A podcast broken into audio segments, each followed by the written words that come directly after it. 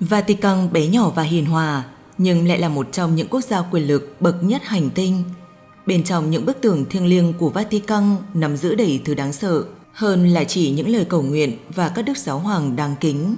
Cỗ máy thời gian bí ẩn được che giấu trong bí mật hàng thế kỷ. Các bản thảo cổ về ngày tận thế bị khóa kín hay bản đồ về những kho báu khổng lồ chưa từng được tiết lộ. Những khám phá mới gần đây sẽ làm sáng tỏ một số bí mật đen tối nhất của Vatican đã bị giấu hàng nghìn năm. Kho lưu trữ bí mật của Vatican là một thứ của truyền thuyết lịch sử, nhưng sự tồn tại của chúng là hoàn toàn có thật. Dưới lòng đất Vatican là một mê cung trải dài 53 dặm với những hành lang dài thanh thang, chứa không biết cơ man nào là sách, văn bản và các cuộn thư tịch xa xưa. Chúng nằm hòa mình với bóng tối trong suốt 12 thế kỷ. Đây thực sự là một kho báu khổng lồ với cả núi thông tin do giáo hội công giáo thu thập trong suốt hàng trăm năm qua. Kho trí thức đồ sộ này chứa đầy các loại giấy tờ của nhà nước Ý, văn kiện của tòa thánh, thư từ của các đời giáo hoàng và những lá thư cá nhân cùng rất nhiều hồ sơ lịch sử, tài liệu và văn bản được Vatican thu thập từ khắp mọi nơi trên thế giới ngay từ thế kỷ thứ 8. Tất cả đều được chứa trong một kho lớn có trang bị hệ thống kiểm soát thời tiết, được thiết kế theo dạng pháo đài hơn thư viện. Đây là nơi có những hầm ngầm không thể công phá và có hẳn một đội ngũ gác cổng hạng nặng ngay lối dẫn vào. Không thể liệt kê hết nội dung của kho lưu trữ và tỳ căng vì nó quá nhiều, nhưng cũng có thể kể ra những tài liệu lịch sử giàu có, bao gồm các lá thư viết tay gửi cho Đức Giáo Hoàng từ các nhân vật rất quan trọng như nữ hoàng Mary của Scotland hỏi giáo hoàng một sự tha thứ trước khi bà bị xử tử. Vua Henry VIII, Michael Angelo yêu cầu được trả tiền cho công việc xây dựng nhà nguyện Sistine. Ngoài ra là các lá thư của Abraham Lincoln, Jefferson Davis, Hiếu Nguyên Hoàng Thái Hậu Vương Chính Quân của Trung Quốc thế kỷ 17. Một lá thư được viết trên vỏ cây bạch dương của bộ lạc Ojibwe thuộc Canada vào năm 1887 và nhiều thư tịch quý báu khác. Trong kho lưu trữ Vatican còn có các sắc lệnh chính thức của các đức giáo hoàng qua hàng thế kỷ, bao gồm các thông tin ngoại giao của nhà sáng lập giáo hội Luther, Martin Luther, bị giáo hội công giáo xem là dị giáo, cũng như thông tin liên lạc cá nhân giữa các giáo hoàng trong suốt lịch sử. Người ta còn tìm thấy các bảo vật trong kho lưu trữ Vatican như một cuộn giấy dài tới 60,9 mét, có liệt kê chi tiết phiên xét xử các hiệp sĩ đền thánh với tội danh dị giáo và báng bổ vào năm 1307. Thư tịch viết Tây có kể chuyện phiên tòa xử nhà thiên văn học Galileo Galilei vào thế kỷ 17, cũng như giáo lý của Đức Mẹ Maria phổ nhiễm nguyên tội, cho rằng mẹ Maria ra đời mà không dính vào tội lỗi. Giáo lý này được viết trên một mảnh da dê có niên đại từ năm 1854. Rất khó để tiếp cận kho tư liệu này khi mà nó gần như bí mật với thế giới bên ngoài. Trong suốt nhiều thế kỷ bị phong bế với gần như tất cả mọi người, ngay cả giới chức giáo hội và các vị hồng y cũng không có quyền đặt chân vào kho lưu trữ Vatican. Cho tới năm 1881 thì Đức Giáo Hoàng Leo XIII mới cho phép một ít quyền truy cập với người ngoài, mặc dù thế giới bên trong nó vẫn chìm ngập trong muôn vàn bí ẩn. Người được tiếp cận với kho báu tri thức này trước tiên phải là một học giả hay nhà nghiên cứu tên tuổi được thừa nhận hoặc do tòa thánh công nhận. Các sử gia không chuyên, giới báo chí, sinh viên hay các nhà nghiên cứu không nổi danh đều không có cơ hội. Nếu một người có diễm phúc được cấp quyền truy cập vào kho lưu trữ Vatican, thì khi họ đi vào cổng chính của hầm ngầm, lực lượng cảnh vệ Porta San Anna sẽ chặn vị khách lại và hỏi tỉ mỉ rằng họ đang muốn tìm kiếm những gì bên trong. Vì mang tính mật nên không có bộ lọc phân loại chung. Các nhà nghiên cứu phải cung cấp chính xác tên tài liệu mà họ muốn xem và phải được phòng tra cứu tư vấn chấp nhận. Họ không được phép sao chép, ghi nhận một phần hay toàn bộ văn kiện nào trong kho và chỉ có thể truy xuất ba tài liệu được liệt kê trong một danh mục rất dày. Trông rất đáng sợ, được viết bằng tay tỉ mỉ bằng tiếng Latin hoặc tiếng Ý. Nếu họ không thể quyết định những gì muốn xem trong một khoảng thời gian được đặt định ban đầu dưới sự giám sát chặt chẽ, thì họ sẽ được dẫn ra khỏi kho lưu trữ và phải đợi cho đến ngày hôm sau để thử lại. Ngay cả khi bạn biết mình muốn tìm gì thì cũng rất khó để tìm ra văn kiện đó vì áp lực từ sự giám sát chặt chẽ của những người bảo vệ. Tất cả tài liệu trong kho lưu trữ chỉ được công khai sau 75 năm, nghĩa là các tài liệu mới sẽ rất hạn chế hoặc thậm chí một số tài liệu mãi mãi không được công khai. Tuy nhiên, thi thoảng Vatican cũng mở một vài phần kho lưu trữ cho những người không phải là các học giả nghiên cứu. Chẳng hạn như năm 2012, một số nơi trong kho lưu trữ được mở cửa đón các nhà báo nhân kỷ niệm 400 năm ngày ra đời kho lưu trữ Vatican, còn phần lớn nơi đây vẫn phủ tấm màn bí mật. Có những thuyết âm mưu ly kỳ liên quan đến sự tồn tại của kho lưu trữ tư liệu bí ẩn này. Một trong những giả thuyết phổ biến nhất là Vatican có các mối quan hệ với Đức Quốc xã trong suốt thời kỳ Thế chiến II, khi mà nhiều tài liệu liên quan đến cuộc chiến này đã bị cầm đoán trong suốt 75 năm kể từ khi chúng được bổ sung vào kho lưu trữ Vatican. Tác giả kiêm sử gia và giáo sư nhân chủng học David Ketzer sau khi tiếp cận kho lưu trữ Vatican từ thời kỳ của Đức Giáo Hoàng Pius XI đã tuyên bố rằng Vatican từng có những mối quan hệ với Mussolini nhằm giữ im lặng về chủ nghĩa chống Do Thái để đổi lấy các đặc quyền khác vì lợi ích của giáo hội. Điều này khiến ông Kessler tin chắc rằng kho lưu trữ Vatican là kho cất giữ những bí mật không thể được tiết lộ.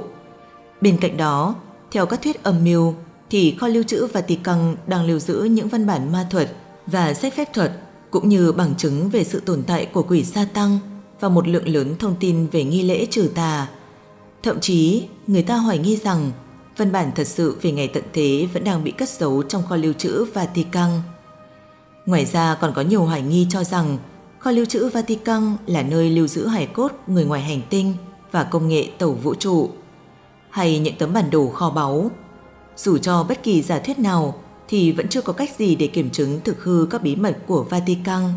Và vì thế, những di sản ít người biết tiếp tục ngủ yên bên trong những vách tường dày không thể xuyên phá. Vatican từ lâu đã trở thành nơi bắt nguồn của đủ câu chuyện bí ẩn và âm mưu. Nó tách biệt khỏi thế giới và chỉ một số ít được phép nhìn thấy bí mật thực sự bên trong của nó. Trong số đó, cỗ máy thời gian được giấu trong Vatican là một chủ đề nóng, thu hút sự quan tâm của dư luận. Một cuốn sách xuất bản vào năm 2002 của Linh mục Vatican là cha Francois Bruni hé lộ thông tin gây chấn động dư luận về cỗ máy thời gian có tên là Chronovisor. Nó được cho là một thiết bị cung cấp cho người dùng khả năng nhìn thấu các sự kiện trong quá khứ và tương lai. Theo cha Francois Bruni, cỗ máy thời gian Chronovisor do cha xứ người Italy tên là Pellegrino Enetti tạo ra. Cha xứ Pellegrino đã giữ bí mật về cỗ máy này trong suốt nhiều năm. Cho đến đầu những năm 1960, ông đã kể với cha Francois Bruni rằng mình đã cùng 12 nhà khoa học bao gồm nhà vật lý nổi tiếng Enrico Fermi và nhà khoa học Wernher von Braun đã cùng tham gia chế tạo cỗ máy Chronovisor. Chronovisor được làm bằng tia âm cực, xe anten và kim loại nhận tín hiệu âm thanh và ánh sáng trên tất cả các bước sóng. Chronovisor đã giúp các nhà khoa học ghi lại các sự kiện trong quá khứ. Thiết bị có thể nắm bắt và ghi lại được các địa điểm cụ thể, thời gian cụ thể, các sự kiện quan trọng và quan sát những nhân vật có tầm ảnh hưởng trong lịch sử. Do đó, cỗ máy có thể xem là bằng chứng chứng thực những lời giảng trong kinh thánh. Cha xứ Pellegrino còn kể rằng đã có nhiều trải nghiệm thú vị và bất ngờ khi sử dụng cỗ máy thời gian Chronovisor như nghe được bài phát biểu của Marcus Tullius Cicero trước Viện Nguyên Lão La Mã vào năm 63 trước công nguyên. Cha xứ Pellegrino còn đưa ra những tuyên bố khác, ngày càng táo bạo hơn, chẳng hạn như ông đã quan sát thấy sự kiện Chúa Giêsu bị đóng đinh trên thập tự giá Tất cả các sự kiện từ khi thành lập đế chế La Mã cho đến khi Sodom và Gomorrah bị hủy diệt. Cha Enethi tuyên bố rằng ông và nhóm các nhà khoa học của mình đã thấy được một số sự kiện quan trọng nhất trong Kinh Thánh. Vào ngày 2 tháng 5 năm 1972, một ấn phẩm của Ý có tên là La Domenica del Corriere, tạm dịch là chuyển phát nhanh chủ nhật, đã giới thiệu về phát minh của ông với tiêu đề một cỗ máy ghi lại những hình ảnh của quá khứ cuối cùng đã được phát minh. Bài báo đã đưa ra những tuyên bố gây sốc của cha Enetti cho cả nước Ý. Cùng với những tuyên bố không rõ ràng được thừa nhận, tạp chí đã xuất bản một bức ảnh được cho là của Chronoviso mà cha Ernetti cho rằng đã chụp được cảnh người La Mã đóng đinh Chúa Giêsu. Bài báo năm 1972 cũng cho biết Ernetti đã chứng kiến bữa tối cuối cùng và giữ một bức ảnh về sự kiện trong Kinh Thánh để làm kỷ niệm. Trước khi qua đời vào năm 1994, cha xứ Pellegrino luôn khẳng định rằng Chronoviso được cất giữ ở Vatican để tránh rơi vào tay kẻ xấu. Điều thú vị là năm 1988, Vatican đã ra sắc lệnh rằng bất kỳ ai sử dụng một công cụ có đặc điểm như vậy sẽ không được lưu hành. Một thời gian ngắn trước khi qua đời, cha Ernetti đã viết một bức thư ngỏ kiên quyết nhắc lại rằng thiết bị này là có thật.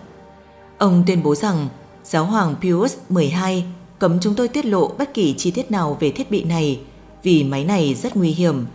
Nó có thể kìm hãm sự tự do của con người. Thế nhưng trong suốt nhiều năm qua, các nhà điều tra và giới chuyên gia chưa tìm được bất cứ bằng chứng khoa học nào giúp chứng minh cỗ máy Chronoviso là có thật. Vì vậy, một số người vẫn tin rằng cỗ máy thời gian mà cha xứ Pellegrino tiết lộ thực sự tồn tại, nhưng được giới chức trách che giấu. Theo đó, cuộc tranh luận về sự tồn tại của cỗ máy thời gian Chronovisor kéo dài suốt nhiều năm nhưng chưa tìm ra lời giải chính xác nhất. Công chúng hy vọng bí ẩn này sẽ sớm được làm rõ. Vào tháng 2 năm 1962, một nhóm công nhân người Ý đang đào bới sân Belvedere của Vatican để hiện đại hóa hệ thống làm mát và sưởi ấm, thì họ phát hiện ra một thứ hoàn toàn bất ngờ, đó chính là xương. Ban đầu họ tìm thấy bốn mảnh xương hàm khổng lồ và một chiếc răng lớn, lớn đến mức họ nghĩ rằng đó là xương khủng long. Nhưng đây không phải xương hóa thạch, đây là phần còn lại của một sinh vật đã chết gần đây. Trước sự ngạc nhiên của họ, các công nhân phát hiện ra rằng đây chính là bộ xương của một con voi. Con voi đã được chôn cất một cách đáng kinh ngạc bên dưới Vatican. Cho đến những năm 1990, lịch sử của con voi này mới được Silvio Bedini và sử gia Smithsonian làm sáng tỏ. Năm 1997, ông công bố kết quả nghiên cứu của mình trên tạp chí The Post Elephant, nơi mà trong số những thứ khác, ông có thể ghép nối các sự kiện dẫn đến một con voi sống ở Cotin del Benvede ở Rome. Người ta đã xác định được rằng tên của con voi là Hanno hoặc Enan và nó thuộc về giáo hoàng Leo X. Năm 1513, giáo hoàng Leo X được bầu làm giáo hoàng và Hanno đã xuất hiện cùng ông một năm sau trong đoàn tùy tùng của đại sứ Bồ Đào Nha. Theo đó, nó đã nhanh chóng trở thành nhân vật được yêu thích của Vatican. Nhưng điều bất thường nhất ở con voi là nó có màu trắng tinh. Voi trắng không phải là một loài riêng biệt mà giống như báo đốm hoặc báo gepa. Màu trắng ở chúng là một dị tật di truyền.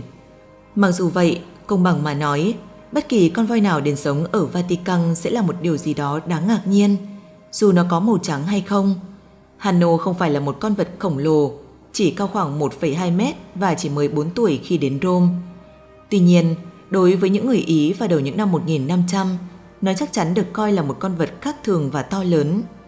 Ở đây, câu hỏi đặt ra là vai trò của con voi vào thời điểm đó ở La Mã là gì? Vua Manuel I của Bồ Đào Nha đã tặng Hanno cho giáo hoàng Leo X. Khi còn khá trẻ, 37 tuổi, giáo hoàng Leo được bầu vào vị trí giáo hoàng. Ngay khi đảm nhận chức danh này, ông đã đặt mục tiêu biến Vatican thành một trung tâm văn hóa phương Tây bằng cách thu hút các nghệ sĩ đến nơi đây. Món quà của vua Manuel Hano chính là một món quà được mong đợi, vừa là sự cho thấy các nhà kinh doanh thương mại Bồ Đào Nha đã vươn xa như thế nào. Tại đây, các vị giáo hoàng mới thường xuyên nhận được những món quà từ các hoàng đế thiên chúa giáo. Vào thời điểm đó, các nhà lãnh đạo của Bồ Đào Nha nổi tiếng với việc mang các loài động vật ngoại lai và kỳ lạ đến làm quà cho các giáo hoàng. Vì vậy, mọi người luôn mong đợi rằng các sứ giả sẽ đến với một số sinh vật mới đối với người châu Âu. Tuy nhiên, vua Manuel đã nghĩ đến việc mang đến một món quà độc đáo hơn các vị hoàng đế tiền nhiệm. Họ thường mang đến vẹt, báo hoặc khỉ và ông sẽ tặng Đức Giáo Hoàng một con voi to lớn. Người ta xác định rằng Hanno đã làm một công việc ấn tượng và đặc biệt, thu hút sự chú ý của nhiều người về phía mình. Người ta nhìn thấy nó đã diễu hành qua các đường phố, với thứ được mô tả là một ngọn tháp bạc trên lưng. Khi Hanno đến được nơi ở của giáo hoàng, nó đã quỳ và cúi đầu xuống thấp trước khi đứng dậy để thể hiện sự tôn trọng. Sau đó, Hanno dường như đã phun nước cho tất cả mọi người đang tụ tập ở đó. Tuy nhiên, voi không thích nghi tốt với cuộc sống trong cung điện của giáo hoàng. Chỉ hai năm sau, hano đã qua đời vì chứng táo bón khi mới 7 tuổi. Giáo hoàng Leo X luôn được nhớ đến như một người yêu thích học hỏi và là người ủng hộ mạnh mẽ cho các nghệ sĩ và nhà văn. Mặc dù không nhất thiết phải là giáo hoàng hoạt động chính trị hoặc thành công nhất, ông là một người giàu lòng nhân ái và sau cái chết của Hanno, nó đã được chôn cất bên dưới sân trong của cung điện.